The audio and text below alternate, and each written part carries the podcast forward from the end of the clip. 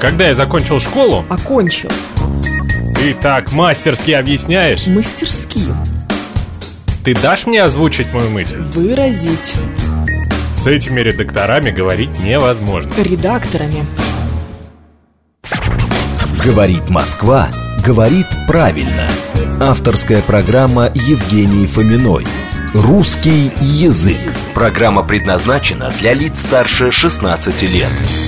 12.07 в Москве, это русский язык на радио. Говорит Москва, меня зовут Евгения Фомина, и сегодня я не одна, сегодня у меня в эфире будет лингвист Есения Павлоцкий. Пока напомню вам наши координаты. СМС-портал плюс семь девятьсот двадцать пять четыре восьмерки девяносто четыре восемь.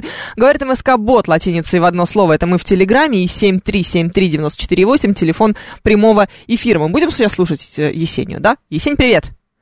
Привет. О, отлично, я все слышу, а еще я тебя вижу. Друзья, у нас идет трансляция на YouTube, вы наконец можете увидеть, как выглядит загадочная новосибирская женщина, которая спряталась от нас э, так далеко и не хочет приезжать к нам в Москву, но зато вы ее сможете увидеть у нас на нашем YouTube канале. Присоединяйтесь, все вопросы можно задавать там. Вот Саша Антипов уже там, и Андрей Орлов тоже здесь. Вот, собственно, и замечательно. Есень, мы с тобой договорились, что будем разговаривать о самых основных ошибках в русском языке, потому что рано или поздно мы все равно в это сваливаемся. Да, да. Да. А, перед началом эфира я тебе скинула статью, которую сегодня мне подсунул э, издание об образовании и воспитании детей МИЛ. Там некая, на мой взгляд, довольно душноватая барышня пишет о том, что вот дети раньше были а, очень грамотные, потому что много читали, а сейчас они неграмотные, пишут бонан и э, копуста, потому что ничегошеньки о русском языке не знают. Это правда? Нет, я думаю, что это неправда, это прям такое преувеличение какое-то непонятно на чем основанное. Дети же читают, если не больше еще, чем мы, когда мы были в их возрасте. Потому что все, что их окружает, это текст. Абсолютно все. У них интернет есть. И много чем там заняться, в общем-то. Поэтому у них в руках и в голове гораздо больше, чем текст. У них вообще огромное информационное поле. И помимо книг, ну, то есть я так понимаю, что когда человек говорит о чтении, он подразумевает книгу. Но все-таки дети имеют э, дело с совершенно другим видом текста, и он всюду. Поэтому, конечно, они читают, читают очень много. А, но они, может быть, читают недостаточно качественный текст. Откуда берется ошибка вроде банана, скажи, пожалуйста? Она, вот есть какое-то объяснение, откуда такие штуки могут прийти? Ну, конечно, потому что звучащей речи очень много, поэтому орфография уступает. Это разумеется. Но тут как бы что... Мы говорим о качестве текста, ну, что классика, Достоевский. Да, да, да. Ну, правильно. А, тут нужно понимать вопрос в том, что такое качественный текст. Качественный текст, он функциональный. Мы языком пользуемся для того, чтобы а, в мире жить, общаться, информацию передавать. Поэтому, ну, тут вопрос, да, он качественный, да, классика, качественный текст. Но тот текст, который дети читают в, в сети, он им нужен гораздо больше, он функциональнее для них и для жизни, в которой они существуют. Поэтому тут непонятно, зачем это вообще нужно. А, Саша Антипов пишет. Дети читают посты в соцсетях, которые пишут не самые грамотные люди. Вот он пишет у нас в трансляции на YouTube. Присоединяйтесь к нам там. Что Да, вообще такое? да. Давай поговорим о том, Да. что такое вообще грамотный человек. Грамотный человек это какой? Вот он что умеет делать? Ой, слушай, ну это, конечно, такой вопрос. А, грамотный человек. Что классически под этим подразумевается? Это человек, который овладел в школе правилами и успешно их применяет. Ну, то есть мы даже говорим о том, что грамотность все-таки это не умение применить правила, вспомнить о нем, а такая ситуация, в которой тебе вообще не нужно думать о правиле. Ну, то есть мы же не задаем вопрос о себе каждый раз, когда мы выбираем там, ся или ся, мягкий знак ставить или нет.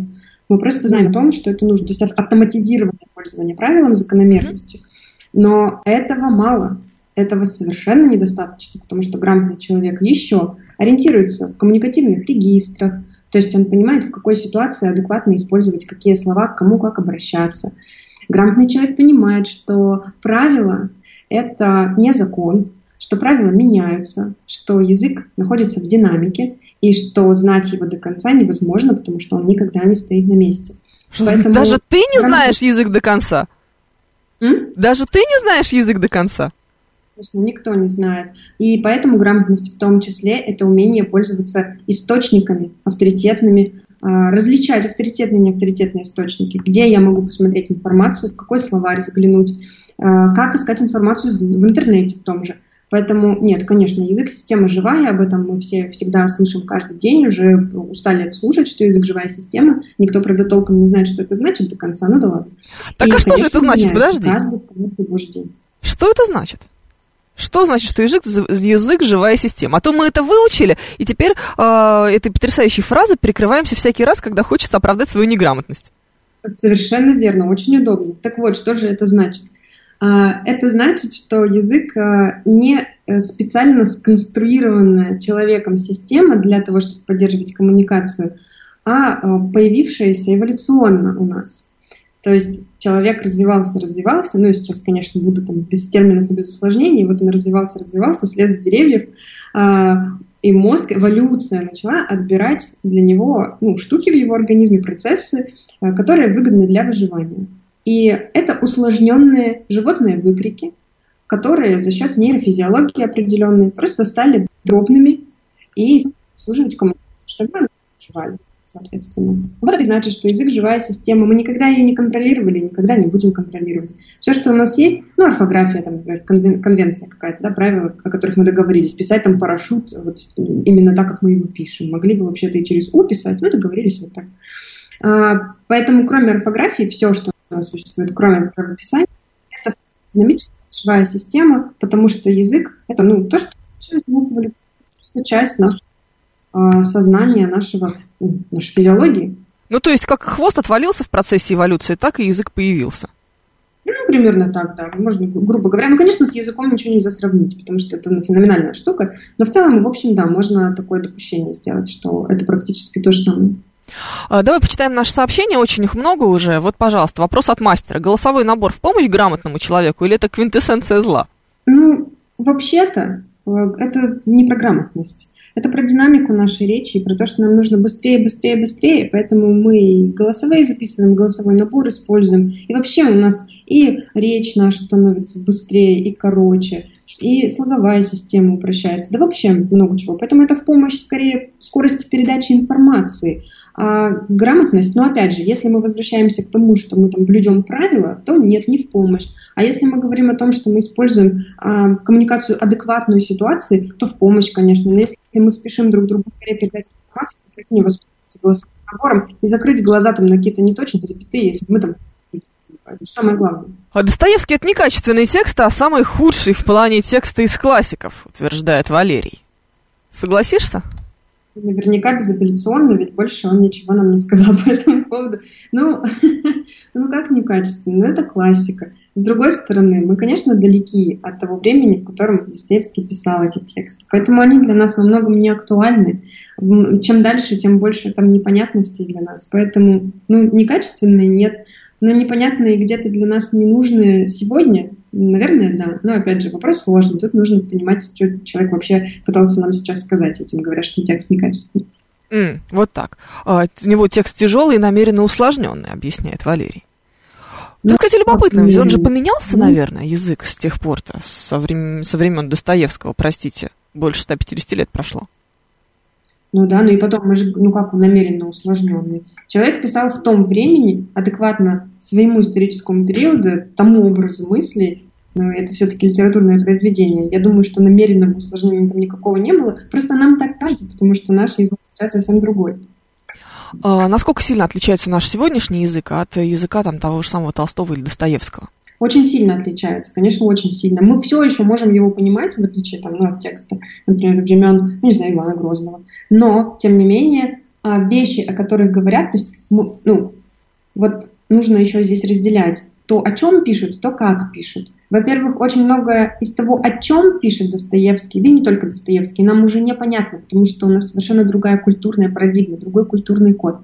А потом, как пишут, правила изменились, но правила изменились, я сейчас говорю, не, не кто-то их там переделал, а просто язык сам изменился, поэтому очень много из того, как написаны, описаны эти мысли, оно уже неадекватно нашему настоящему времени, потому что мы пользуемся другой лексикой, у нас другой синтаксис и, так далее и тому подобное.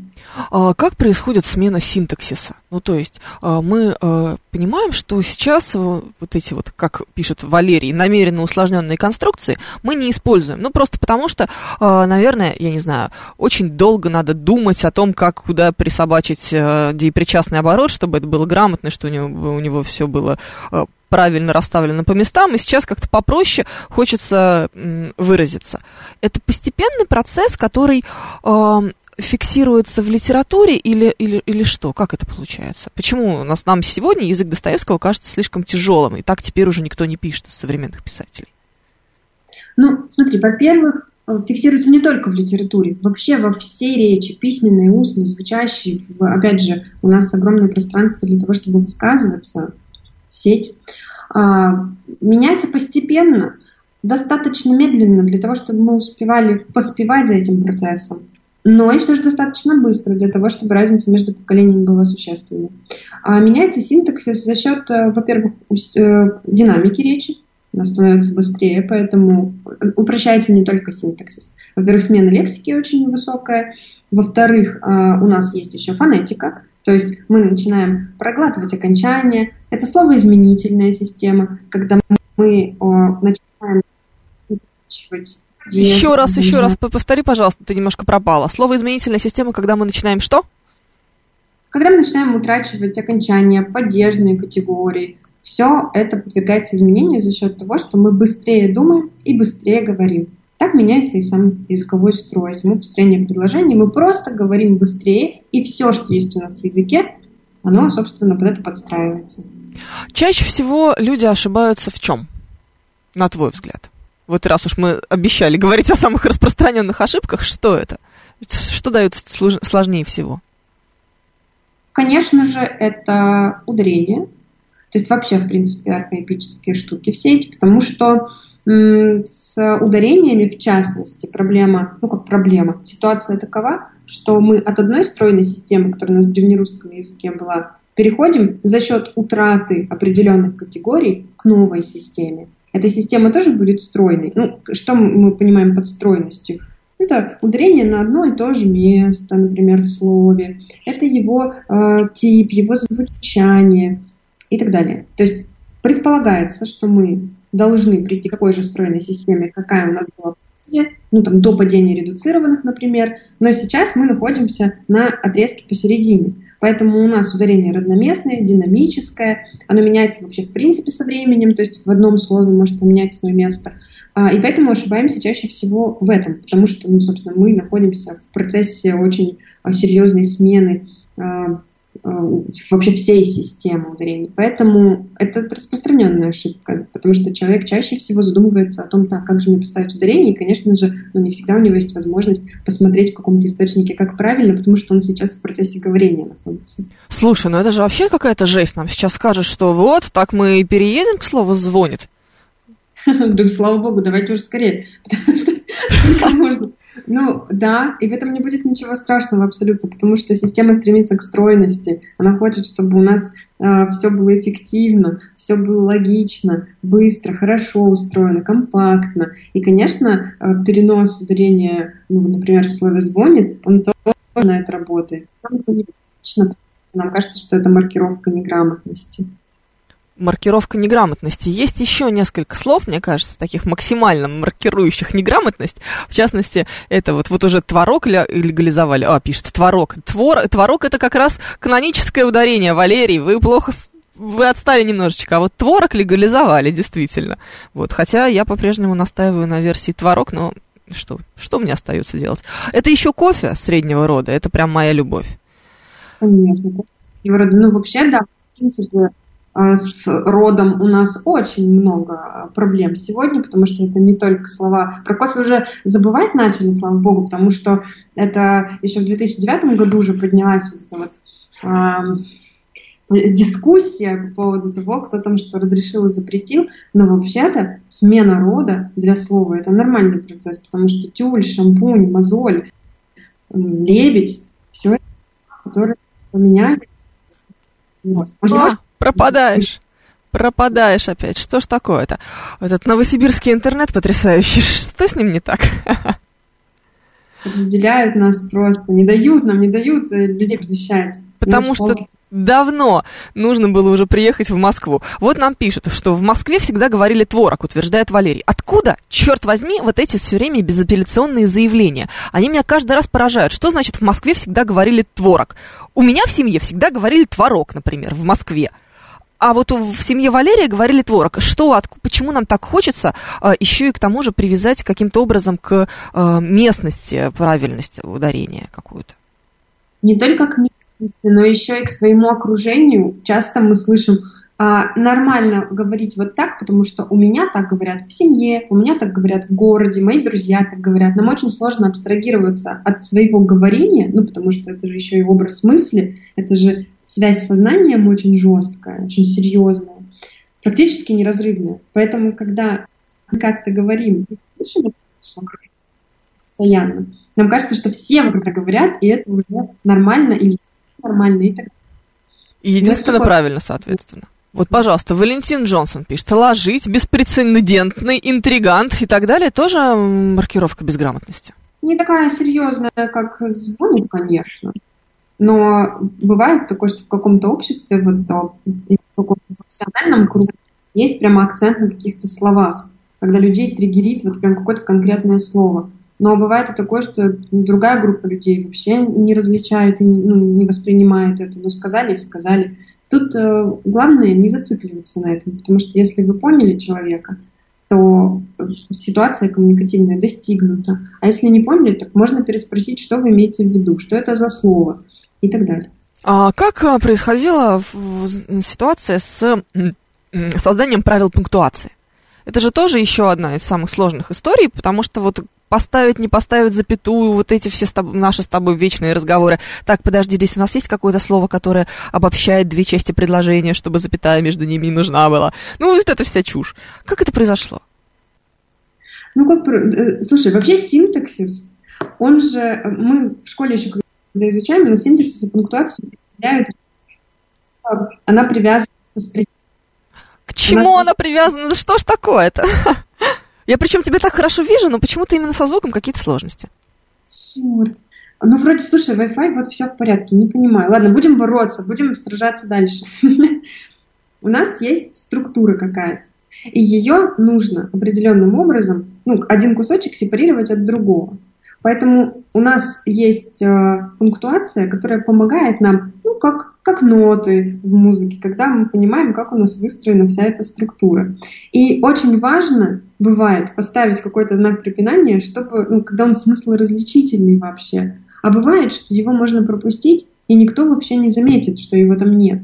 И нужно эти ситуации разделять, не докапываться до людей, когда там запятую можно не ставить, и, все понятно, и задавать вопрос, когда человек поставил запятую, и это разрушило весь каркас. То есть ты не понимаешь, он вот это имел в виду или вот это он имел в виду, где смысловой акцент, на чем он настаивает. И бывает такое, что пунктуация здесь играет решающую роль. А вообще, ну, часто связано с синтаксисом и меняется ну, вместе а, пожалуйста, вот Саша Антипов э, задает вопрос в нашем YouTube-канале как раз по поводу а, вот этого перехода, по поводу смены рода у слова. Почему вот тапку, единственное число тапки, называют тапком? А мы не можем этого знать, а сказать никак, потому что у нас род не мотивирован ничем.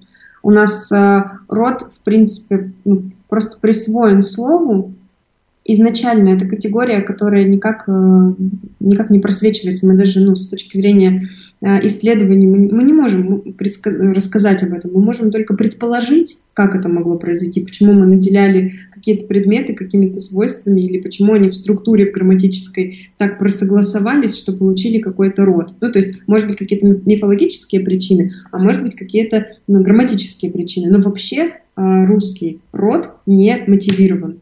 Это очень интересно. Давай об этом поговорим немножко поподробнее. То есть, смотри, а, когда мы, понятное дело, там мужчину и женщину наделяем категории э, рода, понятно, чем это мотивировано? Половой принадлежностью. Правильно?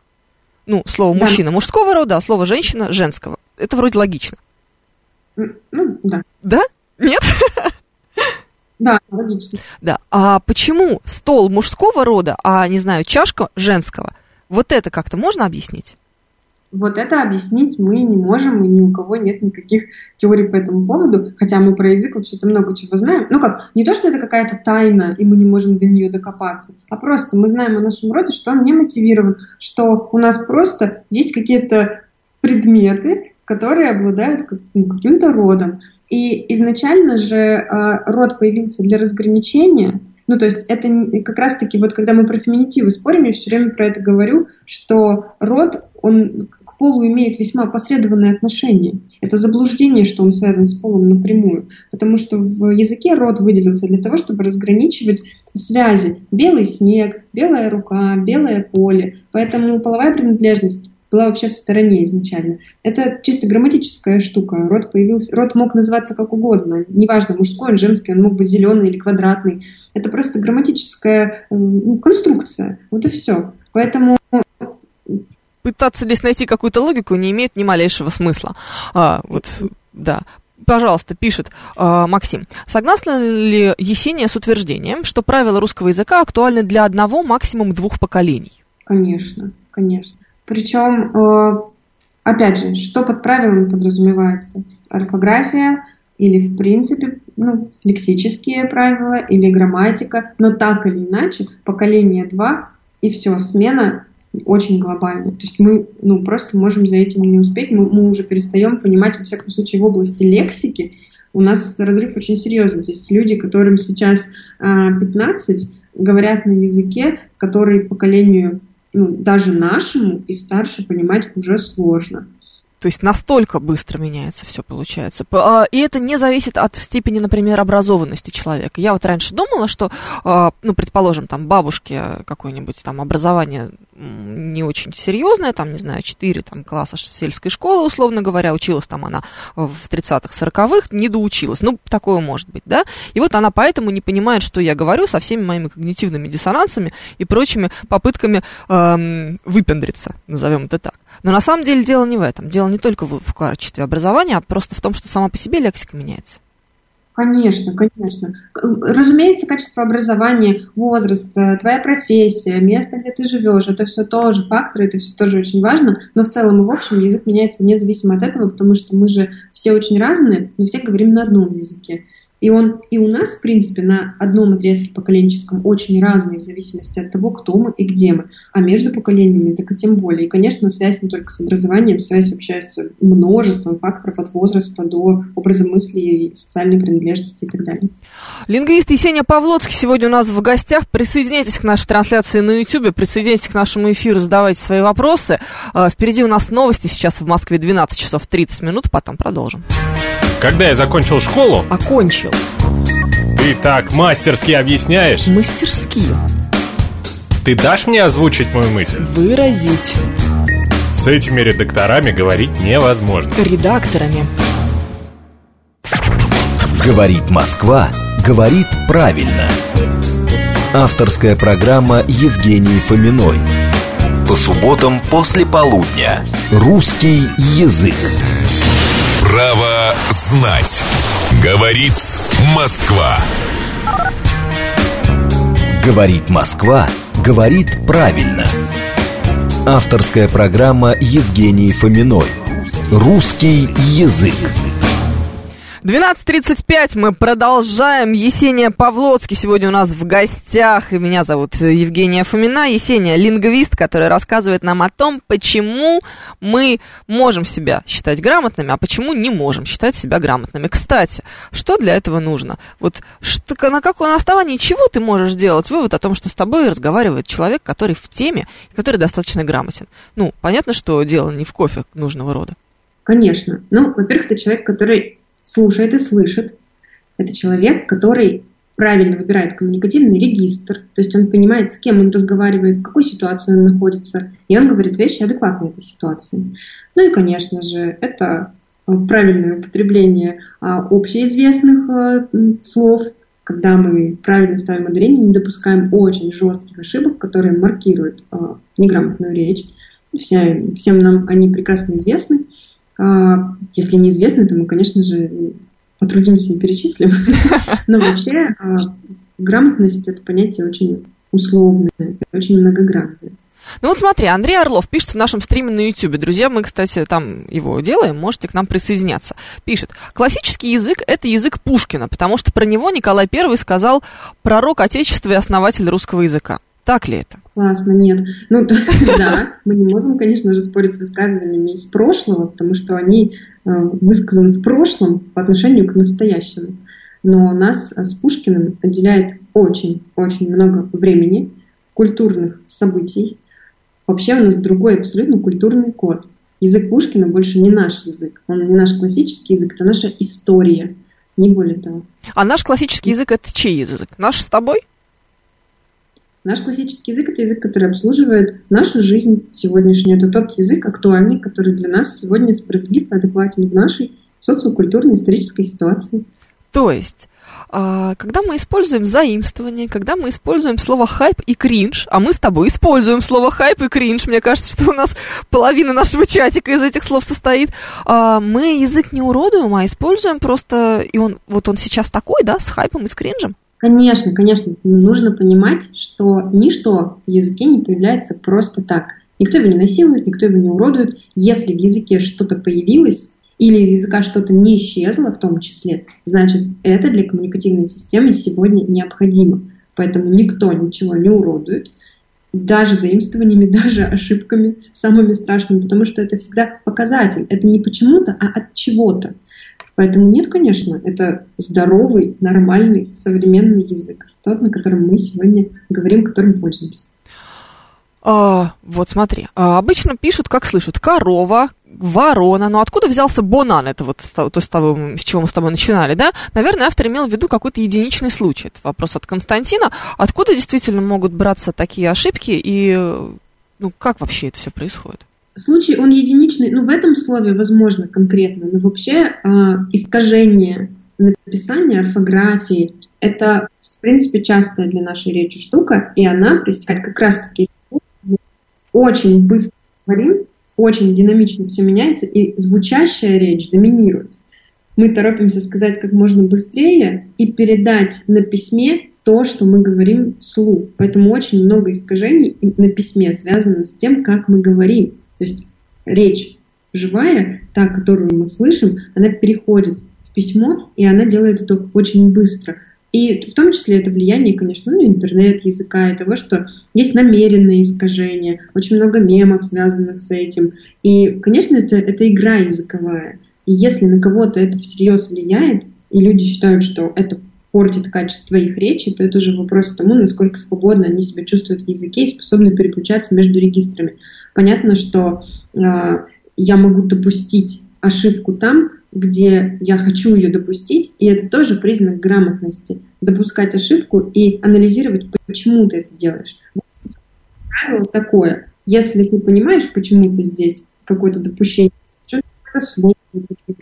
или там знак какой-то не поставил. Если у тебя есть аргумент, почему ты это сделал, ты человек грамотный. Если такого аргумента нет, то ты, скорее всего, просто не знаешь правила. И все. Вот смотри, пожалуйста, вот 876 нам пишет. Сейчас вот в новостях наша Александра Лосева, наша ведущая, сказала, пострадали трое человек. Разве это правильно? Спрашивает 876. Трое, пострадали трое человек. По-моему, нормально. Ну, либо трое, либо три человека. Ну да. А, академическая грамматика. Но, боже мой, ну вот каждый раз я это говорю и задаю вопрос своим оппонентам. Ребята, вы поняли, что пострадали люди в количестве трех? Поняли ну какая разница, какой формой это выражено. Вам передали информацию, вы ее получили. Все остальное – словоедство и попытка придать себе значимости за счет того, что ты знаешь а, замшелые правила времен неолита. Большое спасибо, молодец. Но это никак что да, это, главное, это никак не спасает ситуацию, как в, в случае с 876-м, это довольно любопытно, потому что человек делает замечание нашему, нашей коллеге, но при этом са, сам допускает ошибку в слове склонения и пишет через «а». Классика, золотая классика. Грамотный человек, который чувствует и знает язык, никогда не поправит другого человека, если он не находится в соответствующей ситуации. Соответствующая ситуация – это у нас, например, образовательный процесс, когда учитель поправляет меня, потому что он должен меня научить. Я ему даю на это право, у нас конвенция есть какая-то договоренность, что мы тут сегодня находимся в академии пропадаешь, пропадаешь. Тут конвенция, что мы с тобой договариваемся, что ты меня учишь, поэтому, когда я говорю с ошибкой, ты меня поправляешь. Так, есть звук? Нет, нет. Ситуация релевантна. Это Во всех остальных случаях не нужно поправлять других людей, потому что вы провоцируете коммуникативный провал. И, скорее всего, если вы это делаете, то вы и сами допускаете ошибки. Вот это, ну, это по-любому. Обычно. То есть вот это классические, например, интернет-дискуссия потрясающая, когда человек с тобой не согласен, предположим, по политическим каким-то мотивам, да, ты написал, что, значит, Путин молодец или не молодец, человек с тобой не согласен, выз- вызывает, высказывает противоположную точку зрения и заодно пишет, кстати, вы еще и неправильно слово «молодец» написали. Вот так же это обычно происходит. Конечно, но тут еще интереснее штука, потому что а, поскольку язык и сознание тесно связаны, мы это последний или первый иногда аргумент в споре, потому что мы всегда а, прикапываемся к тому, как другой человек говорит, потому что на самом деле мы хотим докопаться до того, как он мыслит. И это, это просто тоже золотая классика, когда я спорю и говорю, и кстати, вот я еще обращаю внимание на твой речевой акт, и он тоже не очень, потому что то, как ты думаешь, неправильно. А, вот оно в чем дело. То есть ты думаешь неправильно, вот ты еще и пишешь неправильно, но это еще лишний раз подтверждает, что, в общем, заголовочка у тебя не очень. Да, да, да. Примерно как-то так. Понятно. А, вопрос от Аллы из Северного Тушина, наш любимый.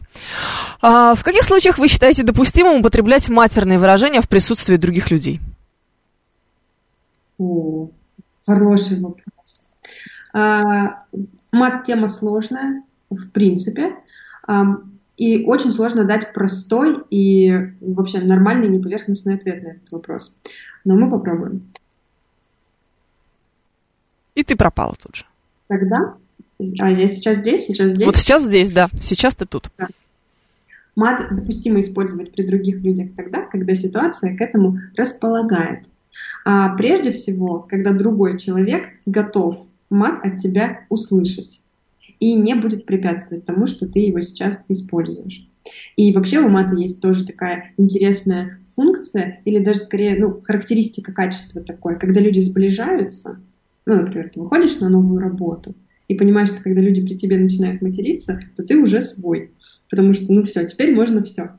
А, поэтому допустимо тогда, когда а, ты сам, ты, ты должен почувствовать, когда это сделать. А, вот так.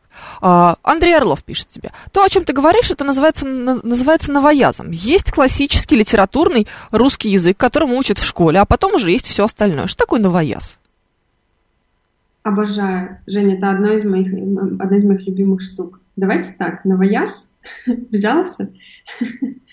Мы, мы прекрасно знаем откуда. Новояз — это не новый язык. Новояз — это канцелярит идеологический. Это э, антиутопическая штука, которая связана с тем, что мы как-то говорим, потому что нам как-то это предписывает большой брат. Вот что такое новояз. А новояз не равен, не равен новому языку. А то, о чем мы говорим, это нормальная лексическая и вообще, в принципе, языковая динамика. И для языка это самое, что ни на есть естественное течение дел. Все, что сегодня есть в нашем языке, когда-то прежде было для него новым. И так на каждом витке его развития. Призываю нашего комментатора учить, учить матчасть.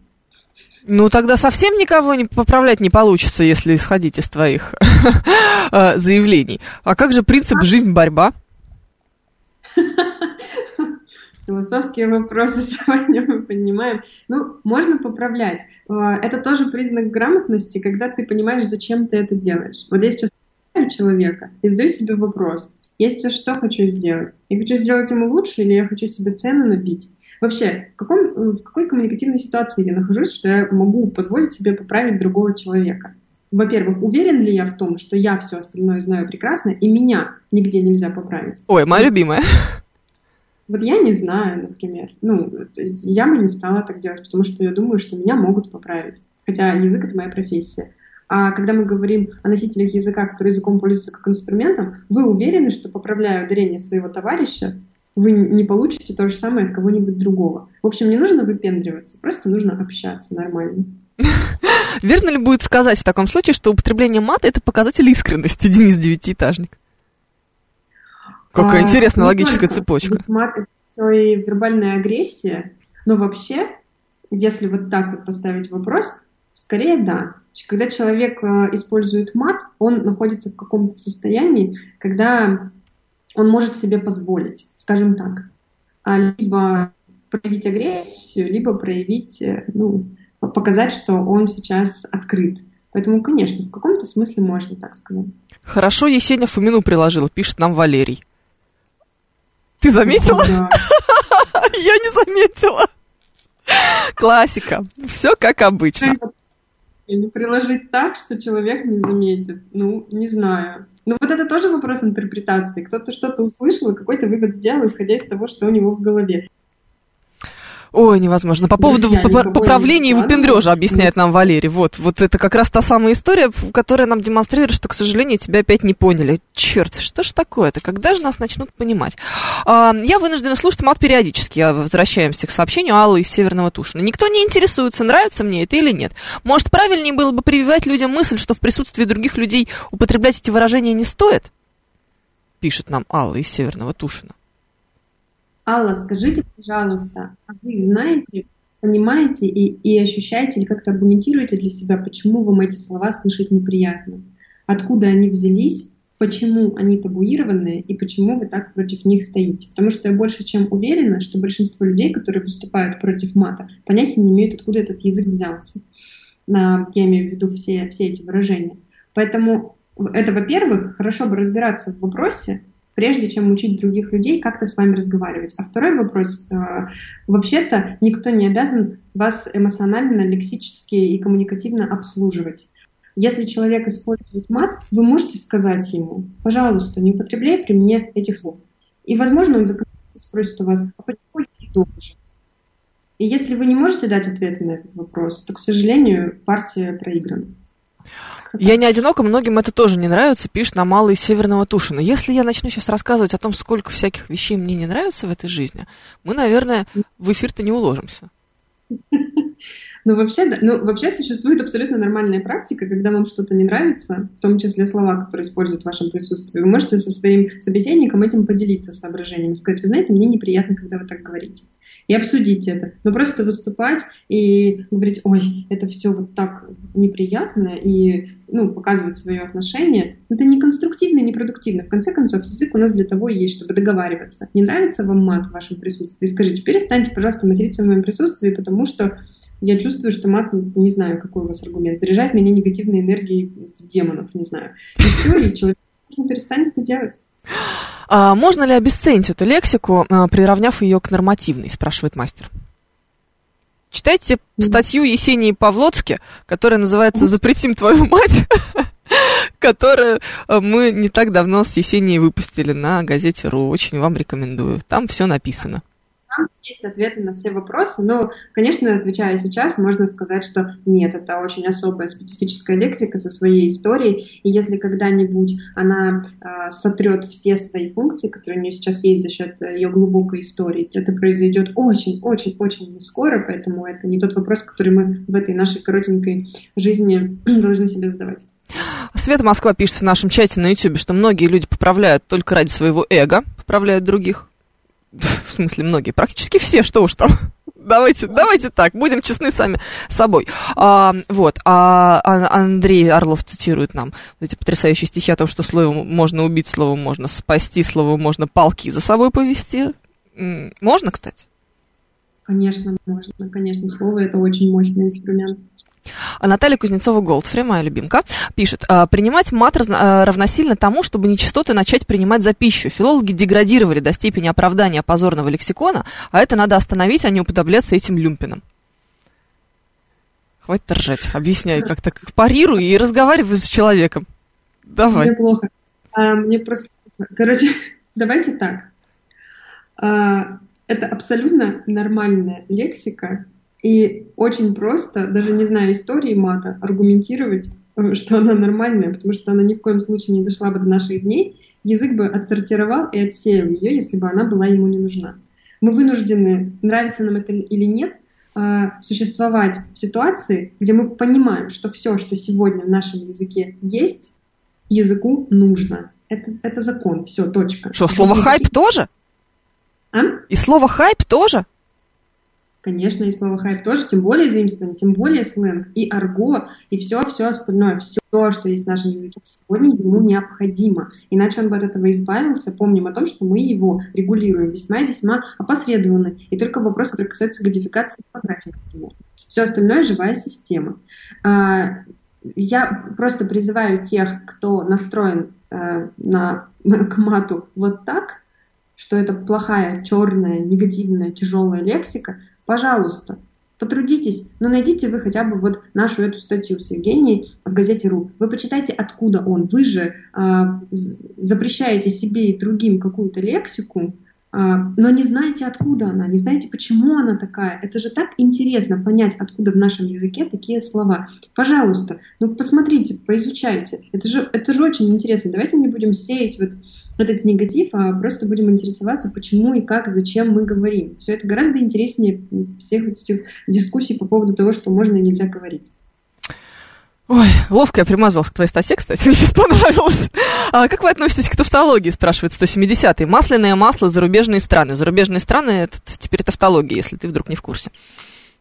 Ага, ну да, это, кстати, а, это очень интересно.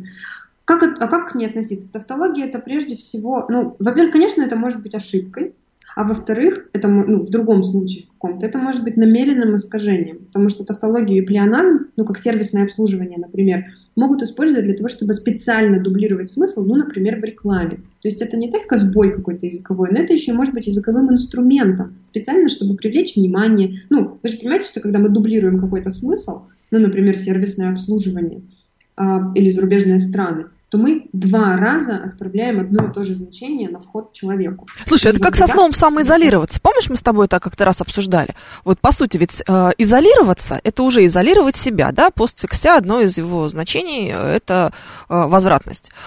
А самоизолировать по-хорошему было бы достаточно. Но мы тут сюда и само, и вот этот постфикс, это вот чтобы прям показать свою сознательность гражданскую. Возможно, но еще, э, наверное, когда мы говорим «я там изолировался», а, то мы всегда учитываем контекст а, того, что нас а, призывают к тому, чтобы изолироваться. А самоизоляция – это действительно такое уже социальное высказывание. Я ответственный гражданин, и я самоизолировался, потому что постфикс не так хорошо считывается, как вот это «само». Поэтому да, конечно, это тоже дубль смысла, выраженный в морфемно, и он тоже показывает, что человек ну, хочет нам как следует донести информацию о том, какова его позиция. Ой, так, ну все. Поехали.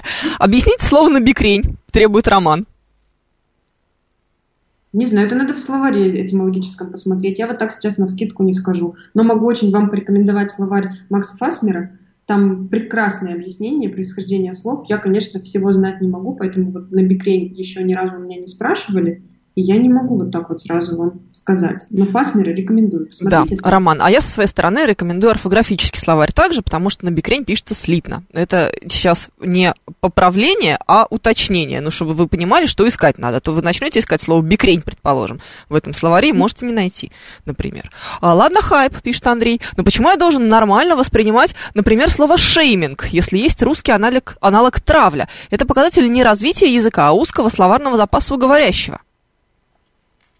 Нет, нет, нет, ничего подобного, потому что травля, шейминг и буллинг – это совершенно разные понятия. Вы не можете полностью передать значение слова, э, что там было слово шейминг? Шейминг, да. Через травлю, потому что шейминг – это не, не равно травля.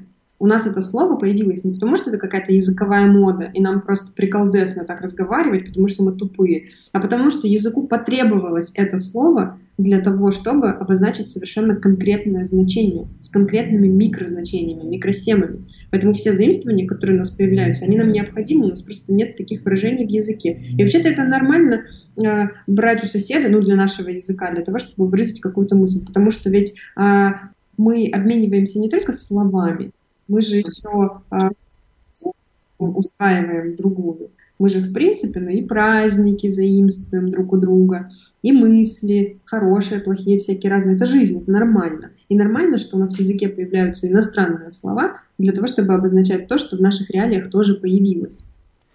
Почему куча народу, а не народа? Спрашивает Александр. Так так и так можно. Пришла куча народа, ну, как правило, народу. Ну, как правило, народ, да. Но, но и, идея в чем? В том, как правило, говорить или почему они разделились в принципе. Почему они разделились? Да, есть ли здесь разно- различие какое-то семантическое? Я думаю, в этом вопрос. Хотя, бог его знает. Нет, вообще говорят народу, но а, тут еще дело в том, что у нас же раньше другая падежная система была, и у нас очень многие вещи поменялись в процессе миграции, ну, вот этой падежной. То есть у нас, ну, я сейчас говорю в целом, не об этом примере конкретно, а вообще в принципе. Там назывательный падеж, разные самые категории грамматические. И у нас очень много чего осталось с тех времен, просто застряло в языке. Ну вот с кучей народу я не могу сказать точно, не уверена, что это с этим связано. В общем, надо посмотреть. Так врать не буду, у меня на вскидку нет, если честно, ответ. Так, дальше. Эм, В чате на YouTube происходит безумие. Э, Воспитанный человек никогда не будет говорить матом специально. Специально это Свет Москва. А, Так детям тоже можно материться из понимания неизбежности присутствия этой грязи в нашем языке. Ваши последователи на видео снимают мат трехлеток и выкладывают в интернет. Родители. А ваши дети? Да. Эх, Да, Да, это, я- как это я тебе просто, просто я к тому, что я читаю все сообщения, и мы на все стараемся ответить, если это возможно. А, Если есть, конечно, что отвечать. Может быть, э, нормаль- нормальное отношение к мату это местная привычка, то есть то, что для новосибирца нормально, для москвича или подмосковника звучит оскорбительно. нет. Вот сейчас чуть-чуть, знаешь, чуть не сказала. Ой, невозможно. Дарить подарки это правильная конструкция? Спрашивает Валентин Джонсон. Вот она, тавтология. Дар- Дарить подарки. Да. Ну, вообще, да, нормально. Потому что, ну, а, а- а что вы еще можете использовать вместе, вместе с подарком? У него такая валентность, ему требуется рядом и требуется рядом объект. Поэтому нам нужно всегда дарить что-то и кому-то. А, или ну, какое-то действие совершать. Поэтому дарить подарки, да, тавтология и плеоназм – это не ошибка, это не какой-то сбой. А, иногда бывает нужно языку, чтобы ну, прозвучала тавтология. В этом случае это нормально. Слушай, ты сейчас прям мне такой дала инструмент в руки, просто бронебойный танк вообще сумасшедший какой-то, потому что один из наших редакторов всегда, когда у меня проскакивают эти чертовы дарения подарков в текстах, а такое бывает, когда ты пишешь новость какую-то, не очень задумываясь, вот я, значит, россияне выбрали, какие подарки они подарят на 8 марта своим женщинам, да, и тут же, что у тебя там дарение подарков? Все, все, теперь дарение подарков ты мне разрешила. Конечно, конечно. Ну а как еще, Жень? А как при- преподнесут? Но это стилистически не очень уместно. Ну и вообще... Вручают. Я все время на, вруча- на вручение. Просить, тоже стилистический сбор. Ну, тут лучше предпочесть тавтологию, нежели стилистическую какую-то неровность. Вот, о, как, понимаешь? Получается, что лучше ам, соблюсти стилистику общую, чем сделать, ам, м, ну, Ну, чем грамматика. чем Конечно, грамматику. кон- Конечно, абсолютно точно. Стилистика всегда превалирует. Потрясающе. Вот это, конечно, сейчас удивительная совершенно была история. Слушай, уже закончился эфир, а как так быстро-то? Это вообще нечестно. Дайте, а мы можем снять следующую программу с эфира и остаться здесь? Нет, так нельзя сделать. Какая неловкость. Есень, мы вынуждены с тобой расстаться, но должны обязательно встретиться еще. Обещаешь мне? Да. Есения Павлоцкий, лингвист, была сегодня в программе «Русский язык», обещает прийти еще. Я с вами расстаюсь в этом формате на неделю. Пока-пока. Меня зовут Евгения Фомина.